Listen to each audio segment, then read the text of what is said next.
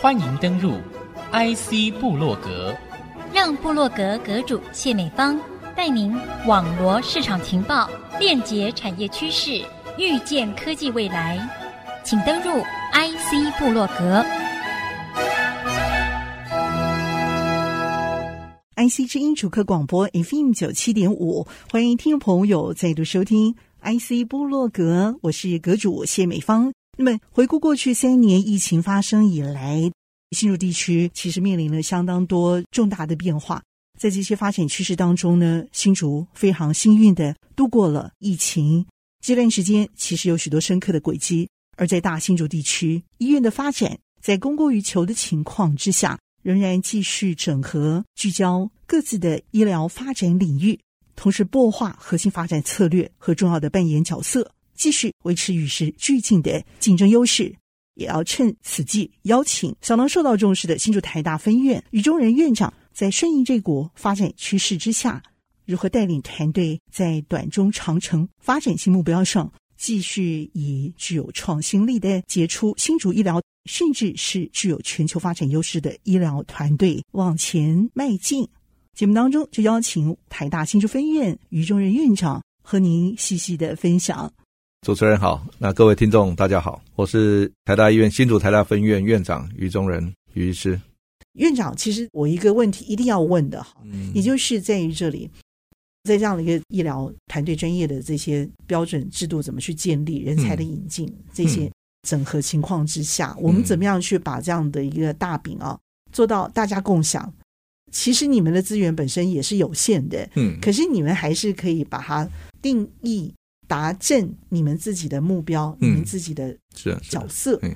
跟这个目标是趋于一致的。嗯，那这个目标又会是什么？我请您还是用实际的案例来谈，好不好？比如说，像你们坐落在生意园区，嗯、我其实想到的是说，嗯、你们不只是要救命，嗯、医疗团队专业的这些标准制度怎么去建立，人才的引进，嗯、这些，你们也让他们能够在这样的一个医疗医疗的品质上，能够抢救更多的民众回来。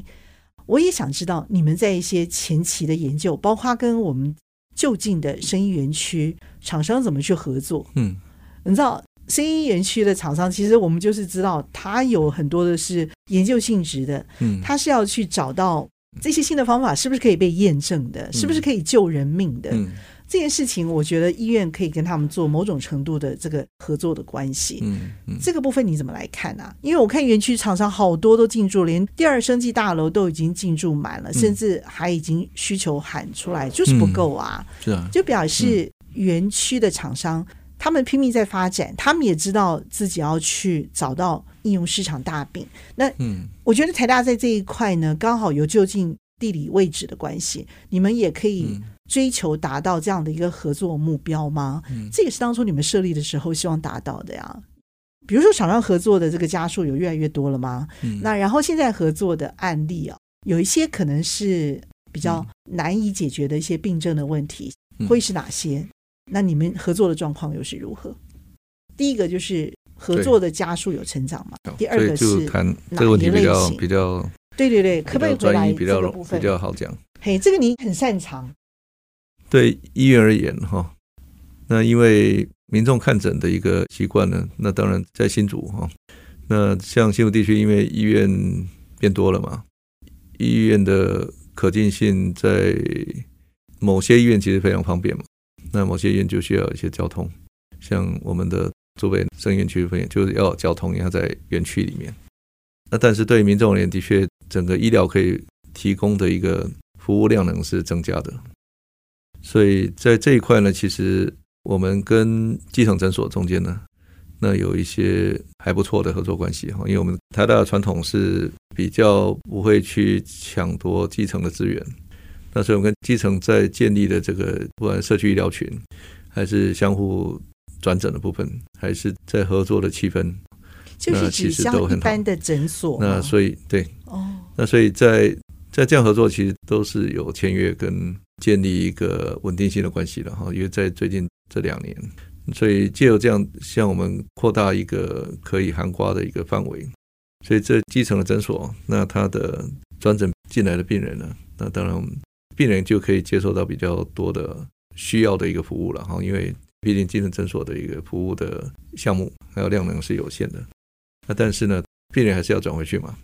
所以要建立一个互信的关系啊，所以以这个样子呢，那我们就让这个民众有机会进来接受这个医院的服务的一个资源，但是呢。整个治疗或是进来的一个原因结束或消失之后，当然我们就可以让病人再回到他的社区，在基层。所以我想，这是一个不同层级的医疗机构中间合作，这一点其实蛮重要的。因为新竹这个地方呢，其实医疗资源集中就只有两个地方呢，一个叫新竹市，一个叫竹北市。那其他的资源呢，相对分布并不是那么的稳定。那以及呢，在新竹县市的一些诊所。它的分布的形态，那也是不太均匀了。你会发现在某些地方其实会集中哦，就是同一类的诊所开很多，但是相对而言，某些科别呢，那又少很多。因为民众需求不会去挑科别哦，但是就要人帮他做转诊，或者那还可以进到医院这边提供相对的服务。所以我想，这个就是你要谈这个资源怎么样去合作跟互补，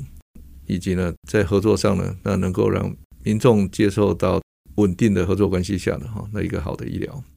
如果再谈医院跟医院中间的合作，目前呢，目前医院跟医院中间大概只有紧急医疗上面需要的一些转介了，嗯，大概只有是这样子。那因为医院呢，的确在台湾的医院，毕业中间要做到更深入的，譬如说让不同的医院中间呢，那在某一个疾病、某一个状况去做一个良好的，譬如组成一个团队啊，那怎么样去做呢？目前还是很困难。还是很困难哈，所以长照这个部分，其实我觉得你们可以有一些不错的示范，这个成绩出来了吧？如果你们跟一般基层的关系如果很好的话，有一些长照这种社区民众的基本需求，但是它是新的政策哦。这个长照就可能，嗯、比如说，你想像是居家医疗跟、那个、对对居家，然后这个时候我生意厂商开发了一些远距的新产品，我就可以拿来这边用啊。但这些都是想的太单纯，我觉得不会这么单纯。嗯、可是你们想过吗？就是建立这样的一个一条龙，从上到下的关系。但是你们是怎么来合作的呢？我们跟产业的合作其实是还蛮广泛的哈，就是我们跟主科还有生医园区其实都有合作嘛。不只是主科了，我们跟很多的在生医医材产业在进行投入的企业公司了，大公司其实也都在进行合作。怎么合作啊？所以我们有像我们智慧医疗创新中心，它主要是智慧医疗嘛，所以目前签约的厂商应该已经超过三十，它已经到三十五家。那这些因为医院呢，医院可以提供这个诶厂商作为临床试验的场域，这个没有问题哈。就合作的人，那我们都会帮他做实验。另外，我们也协助同时间做开发，因为我提供一些特定的一些有需求的题目，那厂商有相关的能力，所以有时候是厂商过来，那我们发现他能力之后，那我们合作。那有些是我们启动，我们自己去寻求适当的厂厂商，那我们去跟他合作，因为这是连贯性的，就是说你在医疗上的照护是连续的，它不会是只有一条线哈，旁边有一个网络哈。所以在这样的照顾里面，你解决一个问题，旁边就会有另外一个需求，所以这些其实是连续的。所以借由这样去跟产业去进行合作，所以这是智慧医疗。那你刚刚有谈到像医材或是生医产品，像药品啊，或是疫苗啊等等，那这些当然我们是跟生医园区的产业中间呢，那我们是借由医研部了，因为这块是属于比较类似研究的部分啊，那因为它必须要做临床试验。所以这块我们是由医院部来做导入哈，所以所以陆续呢，像我们也有也有跟一两家公司有开发出所谓的新的血管支架的一些材料哈，那这些呢都有机会陆续进入市场，不过要经过临床试验。对，是，所以他们还在申请合可的阶段嘛？对，这必须要由公司来申请。嗯，我能假想吗？比如说我有心脏方面的问题，嗯，然后医生可能会尝试着问我说：“嗯，有这样的一个实验性的厂商，有这样的产品，你愿不愿意试试看？”那一般的家属他可能会基于：“哎，我是实验阶段，嗯，我不敢答应，对不对？”嗯，那你们是怎么来推广？我倒很好奇。但是我们也要先休息片刻，稍后再回到节目的下半段，和听众朋友继续来谈经营的精彩方案，以及我们还有面对哪些未知的课题哦。稍后再回到节目上继续来分享。欢迎听众朋友再度回到 IC 部落格，今天节目邀请的是台大新竹分院宇中仁院长和您分享台大新竹分院是以怎么样的一个整合创新力，在新竹甚至是全台湾树立医疗发展特色医院。院长，我能假想吗？比如说我有心脏方面的问题，嗯、然后医生可能会尝试着问我说：“嗯、有这样的一个实验性的厂商，有这样的产品，你愿不愿意试试看？”比如说，我常常就会听到，就是说，好，我是癌症患者的话，嗯、我的家人会想说，好，既然已经到病入膏肓，嗯、我就希望能够药到病除嘛，嗯、所以我就死马当活马医，我就愿意试试看用这种比较罕见的癌症用药，嗯、但是最后可能会成功，嗯、但是成功几率你也知道，就是非常非常渺小的一个几率啊。嗯、可是这些都是我听过的推广的范围，嗯、但是你们会怎么样来合作呢？因为你们一定要等核可通过的药或者是疫苗嘛，嗯、你们才会给病患来使用啊。如果使用还能成功的话，你们就可以继续再推广下去。这个成功就是在希望渺茫的时候，你还是会希望能够用啊。最近炒的最厉害叫做再生医疗法嘛，嗯，或是在那之前哦，那建立的所谓特管法嘛，这些一直都有争议嘛。那争议就在于说，在医疗上呢，那我们所有的认知哈，就是说你要提供一个所谓正确医疗，它必须要实证的基础。那实证基础在医疗的，不管是药物还是医材，还是治疗方式呢，最基本的都根基于临床试验啊，就目前所认知的。那我们是以临床试验的一个结果作为它实证强度的一个决定啊。那以这样实证强度呢，再决定第一个这个药物呢。那是不是应该用于这样子的病人？那因为是有实证的，那所以实证会提供我们可以跟病人讨论的一个基础啊，就是说你要治疗哈，你要治疗，那我觉得根据这个实证，你会有多少成功的机会？那你可能有哪些副作用，产生哪些并发症？那但是呢，在以目前的状况，那我们就要去讨论嘛，去你愿不愿意负担这些风险，但是得到可能这样子的结果？那所以你刚刚谈到呢，那像癌症就不同时期会有不同的所谓的。利益跟失去嘛，哈，就是说你的你可能的副作用多少这样，那当然越晚期你的正向的获益就会越少嘛，哈，因为越晚期的话，所以简单而言就是说我们会根据实证的基础去跟病人做讨论，嗯，那这是目前目前在医疗上我们觉得哈，这是有一个比较客观的一个结果，那双方在讨论之后，那再决定的治疗。但所谓特管法不是哈，特管法你会看到说，像目前已经非常混乱的这些所谓的免疫细胞治疗，包括诊所甚至都可以做，因为特管法。特管法就是说我特殊的特管法就是它不需要经过临床试验，那就可以提供治疗。或者提供治疗是在于，像你谈到呃某些疾病，它可能已经没有适当的医疗.或者他们觉得不够适当的医疗，那你去试试看，你就自己花钱去试试看。那但是这些对我们而言。在医疗这样是不够的，你不管试了再久，你总要提出一些客观的证据，对哈？你怎么要别人一直花钱，但是拿不出资料来？就最近不是这个立法院要求我们卫务部长把那个过去特管法那整个治疗的结果拿出来看，哈，要不要再推下去？OK，如果所有的人都只有花钱，但是最后都是丢到海里，嗯，那这样子的一个办法是不是还应该再做下去？嗯，哦，那所以这是很自然嘛，就是说。如果说，哎，你要有钱，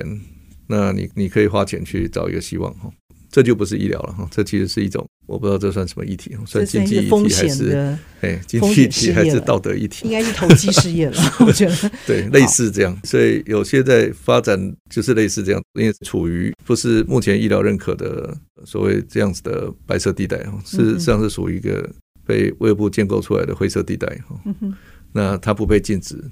但是它是容许的啊，但是我们找不到证据去支持，是所以像台大医院过去就非常犹豫，到目前为止还是非常犹豫。我们现在目前只有做，大部分是做临床试验，在细胞治疗，嗯，那另外呢，有些已经确认的一些再生医疗那一块的确是没有问题，因为一些像很多在做什么软骨细胞啊等等那些都有证据哦，那些应该可以做下去。